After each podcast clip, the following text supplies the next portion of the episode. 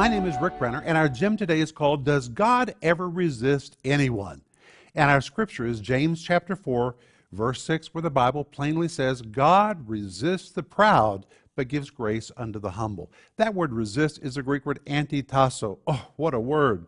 The word tasso means to be arranged or to be ordered, and the word anti means to be against. It means God orders himself or positions himself against the person that is proud. Who is the proud person? The person who won't repent, the person who refuses to bend his knee.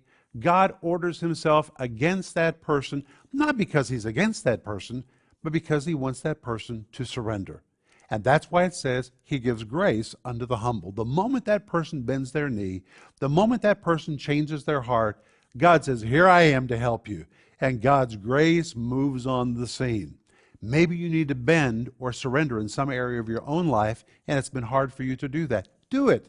Because the moment you do, God's grace will swing into action to empower you for what you're facing in your life. That's what I want you to think about today.